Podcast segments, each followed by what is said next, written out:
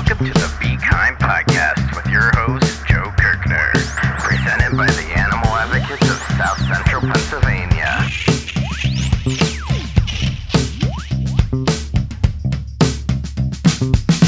Okay, I think we're ready to do this, so take it away. Let's do it.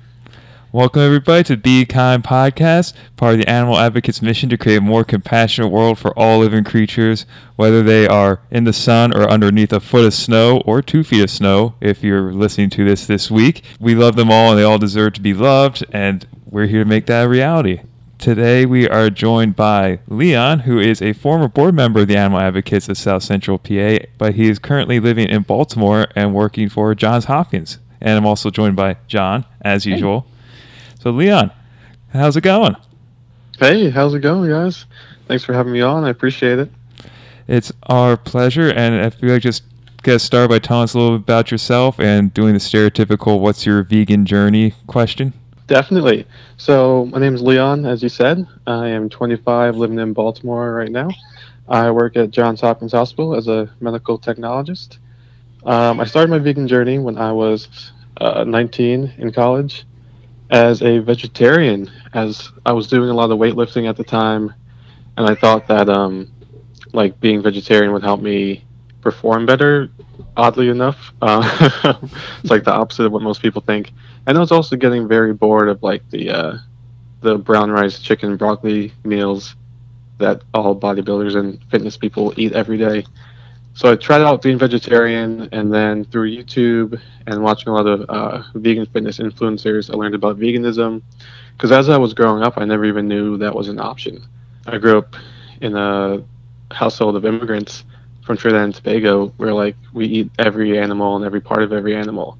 So like not eating animals never even crossed my mind until college, and I'm happy it did. I'm happy I went the vegan route, and I've been vegan for almost Wait a second. Yeah, my five-year vegan anniversary was just last week, December 11th, Wow. So- Congratulations! yeah, happy vegan Feel me? anniversary. or sixth year, five or Nice. sixth year. It's hard to keep track.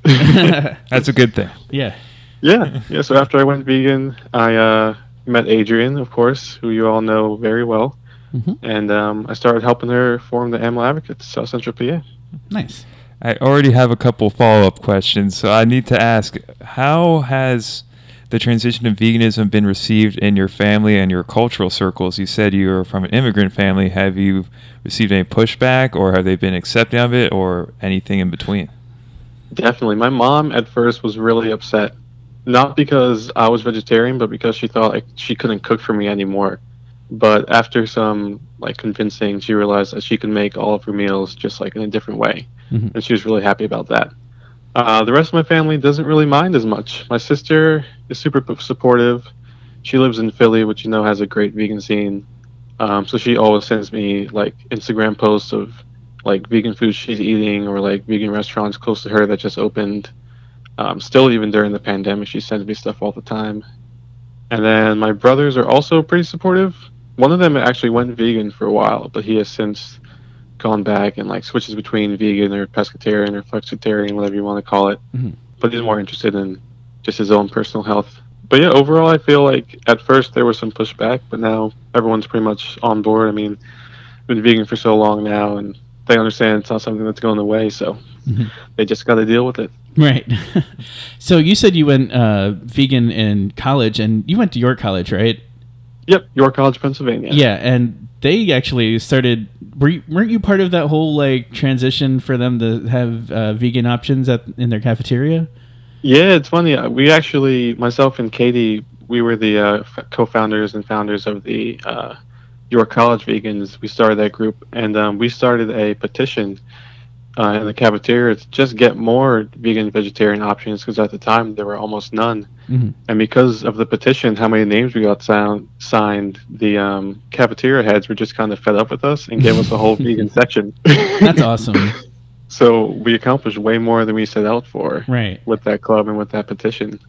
And uh, what I hear, it's it's still going strong. Yeah, I was about to say. I think it's still going pretty good, and I know there's some professors there that are vegan too, which is awesome. Yeah, yeah, definitely. Shout out Dr. Clay Robinson. Mm-hmm. And Jeff Stabley, uh, music Yep. department. Yeah. I love hearing success stories of things like that. Sometimes I sign a petition, I think, is this actually going to do anything? Right. And uh, does. Yeah, yeah. We spent like maybe a month just walking around the cafeteria looking for names, and I think we got 100 or 125 signatures That's awesome. of people who who weren't even like vegan or vegetarian. They just wanted people to have more options, you know. That's great. And, uh, we got a whole section. I think PETA gave them an A rating for vegan food or something. Wow, that's a big deal. You have to- Yeah, yeah. It was it was pretty serious. Yeah, that's great. And something else I had to chuckle at when you were talking was you mentioned the stereotypical weightlifter bodybuilder diet of chicken, broccoli, and brown rice. I used to play college football, so I was big into building muscle and things like that, and a lot of my Mhm. friends were. And that, that's all people would eat would be these uh, chicken cutlets and broccoli and the occasional thing of brown rice. And Yeah. now that I'm vegan, I still work out. I do a lot more cardio and I run, but I eat a lot of. I don't, people always ask me where I get my protein, and I don't track any of those nutrients. I just eat until I'm full and eat generally healthy, and it all kind of works out. Yeah, I'm a big proponent of intuitive eating, and as long as you eat a wide variety of foods, then you end up being okay.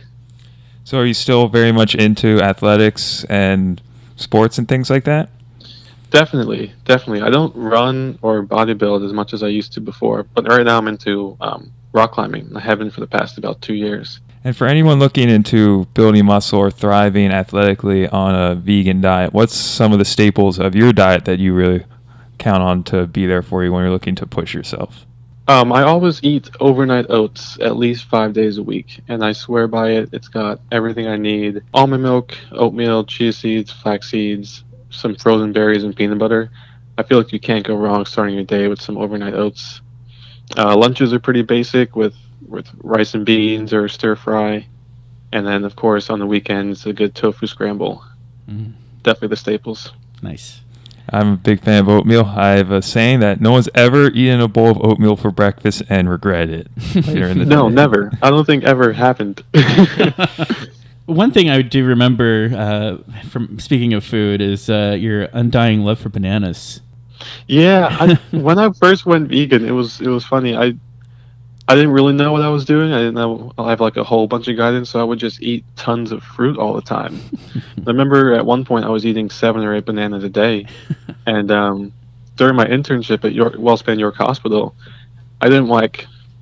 I was so busy studying and and in school all day that like I didn't really want to meal prep. So for breakfast, I would just bring like a bag of fruit. I'd have two apples, two oranges, and two bananas. And people thought I was insane eating just fruit for breakfast, but I would do that almost daily. That's awesome. That's yeah, that sounds great. I love fruit and apples, bananas, oranges not so much because they make kind of a mess and you gotta Oh, peel yeah, them yeah. and all that. Then your keyboard gets all yeah. sticky. Yeah. And, uh, but then you smell like oranges for the day. This is true. Which I And- I'm all about that. There's nothing worse than a bad orange. I mean, yeah. you can't get over that.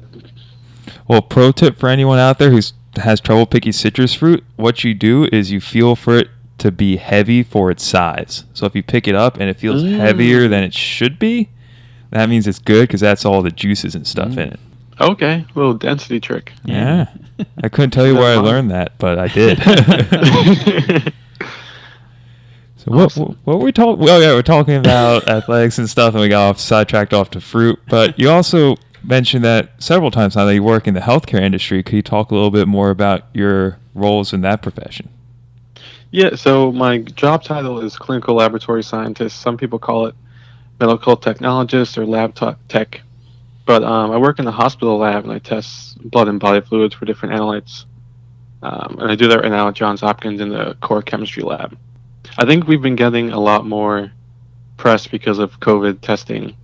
And um, the medical technologists are the people who do all the COVID testing. No, wow. I personally don't because I work in chemistry, and at the lab I work at, we don't do serology testing for patients. So all the PCR and RNA testing is done in microbiology. If you're in the healthcare industry, I imagine there's a lot of health advice or a lot of health messaging going out there, and sometimes that messaging may not align with vegan ethics, whether that's advocating for testing on animals or promoting a certain type of diet that may have meat or dairy products in it. Or, Definitely. So, do you ever come yourself into a situation where you feel inclined to speak up or put go against something that's being pushed forward by the powers that be at your work? Yeah, I, I ran into that a lot actually when I did my internship at WellSpan York Hospital, just because uh, South Central PA isn't super super um, open to veganism, or like maybe not as um, educated on veganism. Mhm. So when I was doing my internship, there was a, a heart healthy week at the hospital, but none of the heart healthy options were even vegetarian. like they were all just just like Oh, leaner cuts of meat, and I was definitely like thrown off by that. And I sent a message, an email to the president of the hospital, and he replied actually, and he humored me a little bit, but in, in the end, like nothing really changed. Should, but I did send an email. hey, at least you tried. you should have walked around Yeah. the cafeteria with a clipboard getting signatures like in the college yeah. days. Anyway. I should have. I should- it worked once, right? So, do you work with any other vegans at all? Ever- I work with a few vegetarians, but I'm the only vegan in my department. Okay. Yeah, yeah. There's two other vegetarians, Nice. which is nice. I mean, whenever we have, like, well, I mean, we don't have any potlucks anymore, Mhm. but whenever um, food is ordered, or, um, there's always a vegetarian or vegan option for us, which is nice. That's awesome. Yeah, definitely. Switching gears a little bit to the more advocacy side of things, you've clearly been involved with the Animal Advocates, and you were actually a board member when you were on this side of the Mason Dixon line. How are you? Do you have any other experiences with animal advoc- advocacy, either before the Animal Advocates or even currently in your new home?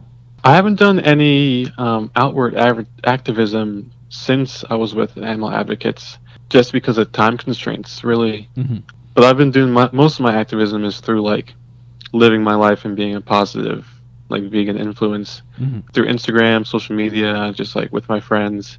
That's like the more activism focus I am right now, like more with individuals instead of like the grand scheme of things, you know? hmm And from It our, would be nice to do some activism again, though. Yeah. I do miss it. Yeah. well, from our conversation on this podcast, that one of the best ways to make vegans is by simply having them hang out with awesome vegans. So by doing what you're doing, you are certainly being an advocate. So thank you. Yeah. Definitely. Yeah, anytime. Anytime.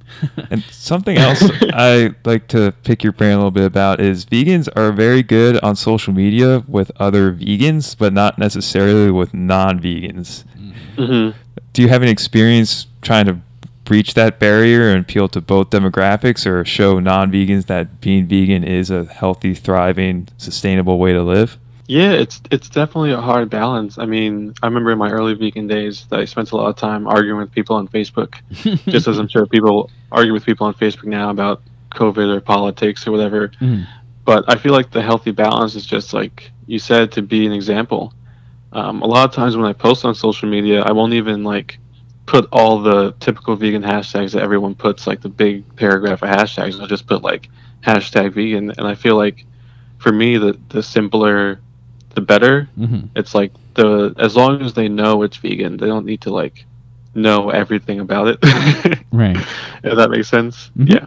That makes So sense. sometimes I'll I'll like post a story where I make soup, and it won't be until the end that I'll put like a little plant emoji in vegan. So like the whole time you're watching this recipe, you don't even know that it's a vegan recipe until the very end, nice. and like that that doesn't let you already think bad about the recipe in the beginning. Mhm. There's somebody watching your story thinking, this is going to be so great. When's he going to add the meat? When's he going to add the meat? I keep Yeah. waiting, waiting, waiting. And then it gets to the end and goes, oh, it got me. They're like, oh my god, that looks so good. I'm like, wait a second. Yeah, it's def- definitely the way to go.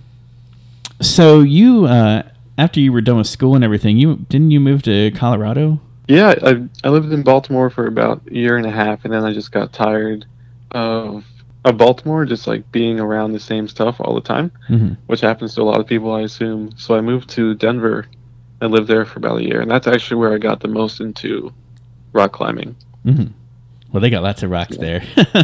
They, they got some of the best rocks, let me tell you. So it sounds like you've done a lot of traveling. Are there any big differences between these areas uh, in terms of vegan options with cuisine or even just the reception of the lifestyle in general? Uh, yeah, I'm lucky to always live in cities that have a lot of vegan options, like South Central PA, Baltimore, uh, Denver.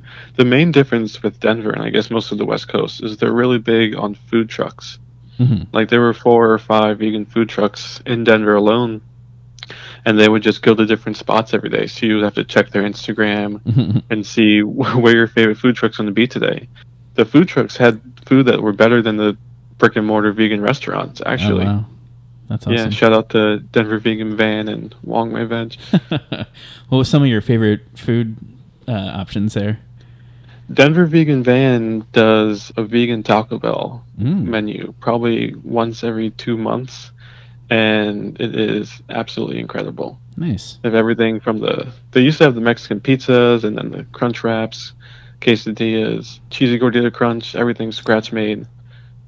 It's really, really good and vegan. We gotta go to Denver, John. Yep, let's go right now. Not many people know this about me, but I used to love Taco Bell, and my favorite menu item on there was the cheesy gordita crunch. Oh my gosh, yeah. So yeah there's nothing like the vegan van cheese and gordita crunch. Yeah, so it's pretty progressive in Denver, though. I, I noticed that, like, I'm always hearing from people how progressive it is there. So, uh, what was what was that like there? Is that is that true? Is that a myth? No, I think it's I think it's pretty true. Denver was a lot more progressive than Baltimore is, even though Baltimore is progressive. Right. I think um, the main difference with Denver and the only like negative aspect of it was the lack of diversity, which you, you see a huge contrast to places like South Central PA or Baltimore Right. when you go out to Denver. Other than that, like I have nothing nothing bad to say about Denver. It was a really awesome place. Nice. I don't hear a lot of people call South Central PA diverse a lot. So I guess Denver really was not that diverse.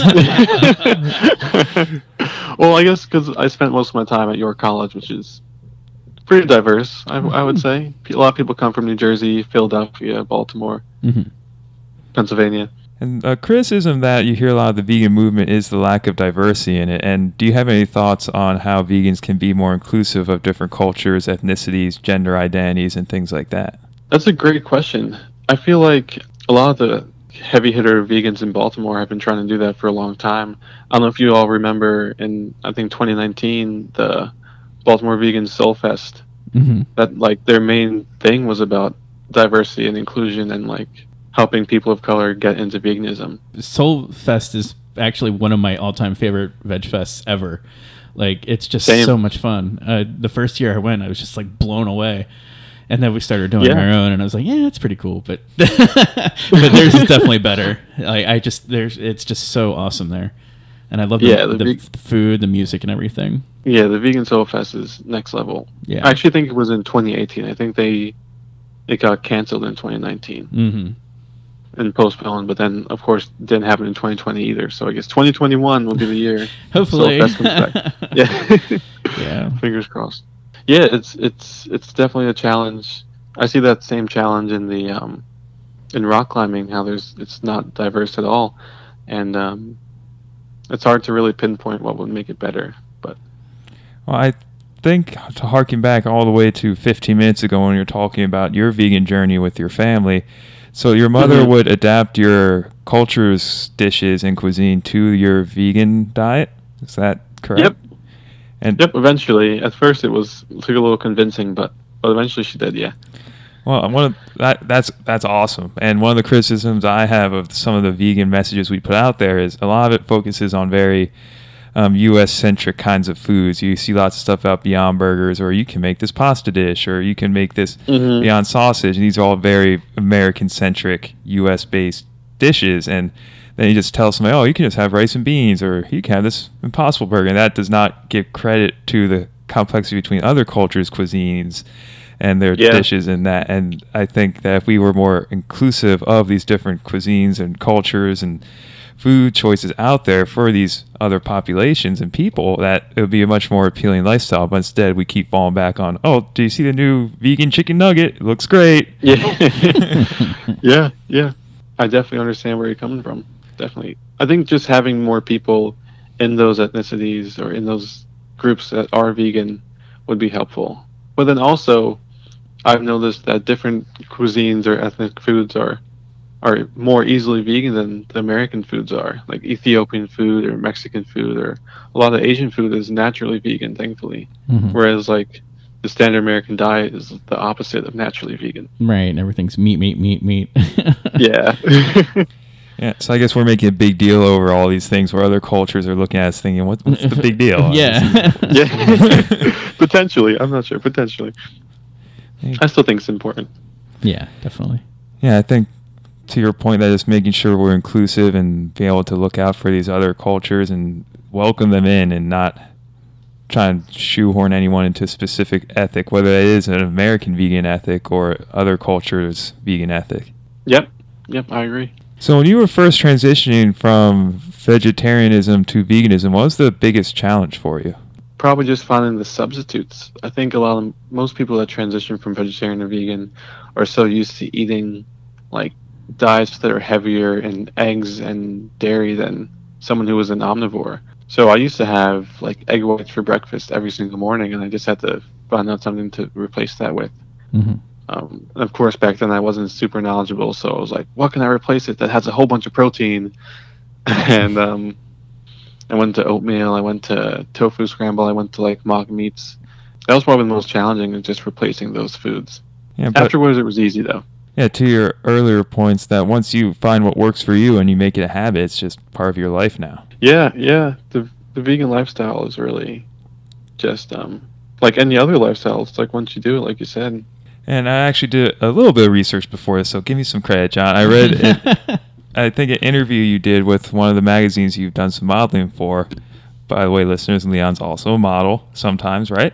Yeah, yeah. I modeled for uh, Hill Killer, a great uh, Baltimore-based bicycle company, bicycle apparel company.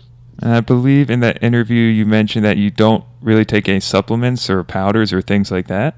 Nope. Yeah. No protein powders. No supplements. I um, take a multivitamin. Uh, it's supposed to be daily. Ends up being like every other every other week, but it's on my shelf. but yeah, no no special protein powders, no fish oils, vegan fish oils or nothing like that. Just go, yeah, I'm the same. But I take a, I think a B12 vitamin, and that's really it. Other than that, I don't really worry about it at all.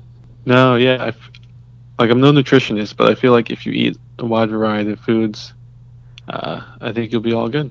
And this goes to show you, listeners, you don't need to do any crazy stuff to make sure you thrive on a vegan diet. You can still kick butt while eating lots and lots and lots and lots and lots and lots of plants. Yes, 100% plants. Yeah. So, do you have any companion animals in your home? yeah, I still have my cat, my cat Bean. She's actually here with me now. You may have been able to hear her just like scratching before. She's about four and a half now. She's still kicking it, still doing well. She got a little chunky though. She she um she got up to like 18 pounds. Oh, 'cause I wow. was feeding her too much. Yeah, Last time I But saw she then- was like a little tiny thing. Like exactly. That's what everyone says. so she got a little chunk on her, but um, Nice. I switched her food over, and then she's back down to back to down to okay weight. She's doing great. awesome. And then my partner Summer uh, moved in with me, and she brought her dog Gatsby, which is a mini golden doodle. So two companion animals in the house: one cat, one dog. nice. And I- Yeah. I, swear this ties into what we've been talking about, but does your veganism bleed over into other aspects of your life besides your food choices, such as maybe feeding your dog vegan dog food, what you wear, the co- or the toiletries and things like that you buy? Definitely, definitely. Um, hundred percent with the toiletries, the um, products I buy. I try and like clothes I buy, always vegan, always trying to be sustainable, fair trade. I feel like for me, veganism is like a label, but then like throughout my everyday life, I try and live more as an ethical consumer. Mhm. So like with veganism as the background, I kind of like build off of that in every aspect of my life. To consume as ethically as possible. I loved Um, how you said fair trade because I think that's a big, huge thing that a lot of vegans miss, where you can buy something that's made of polyester instead of wool, but you're still buying it from a sweatshop with child labor. So is it really an ethical choice? Right. Yeah, yeah, and I feel like it's hard to be 100% with that stuff. Like it's it's easy to be 100% with the food you eat, or like, you know, but it's hard to be like every piece of clothing you wear is going to be fair trade and ethically sourced, you know. Mhm. But as long as you try your best, I think that matters the most. And then yeah, uh, for your second question, um, the dog does eat. Gatsby does eat uh, vegan V dog, vegan dog food. Nice. And then Bean, she has some she has some vegan treats here and there, but cats are a lot harder to be 100% vegan. So Right. she has her prescription cat food for urine crystals and stuff. I feel like such a bad cat owner. I just literally feed my cat different food every single week. Bean's got some health issues. She used to have food sensitivity where she would get like breakouts but we got that taken care of with a special diet, and now she switched over to a urine crystal diet because she started getting urine crystals, Mm. and now she's on um a low, like a low calorie urine crystal diet. So food's not cheap, let me tell you. I, yeah, I, spe- I could imagine even like down in that area. I know prices are a little bit higher on food and stuff like that. So I can't even imagine Yeah. what it's like for animal food. It's much more expensive than Netflix. Yeah, I my cat's fat too because he I, he lost weight for a while there, but he gets really annoying when he's on a diet. And I made the strategic decision for both their sanities to let him be fat and happy rather than skinny and sad. Yeah, it's like you don't realize how much little food a cat needs because they just want food all the time. But Right. I got nothing Dude, else going funny. on. right. that's true. They don't. The vet told me I shouldn't feed her more than 200 calories a day, but like I was feeding her three scoops a day, and one scoop was 200 calories. Oh, so it was like, oh my gosh. oh man. so I had to get the low calorie food where like the volume has less calories, so she doesn't go crazy. That's basically a banana and a half. How's she doing that? Come on. Yeah, I don't know. I don't know how she's doing it. She zooms around the house like she's running on way more than 200 calories. Well, we're coming up here on half an hour now. I don't want to take up too much of your evening, but is there anything you would like to tell the listeners about veganism, your life, or just anything you feel like people should really know? Uh, I think veganism is awesome. Everyone should go vegan. And um, I feel like if you can't go vegan, I think the bare minimum you should do is educate yourself and be an ethical consumer. And when you have the option and the means to choose vegan in your life, you should. Because I think it's the best thing for the animals on our planet. That was That one of is the all I have to say. That was one of the best responses to that question I've Yeah. ever heard. That was amazing. yeah, that was awesome. Sweet.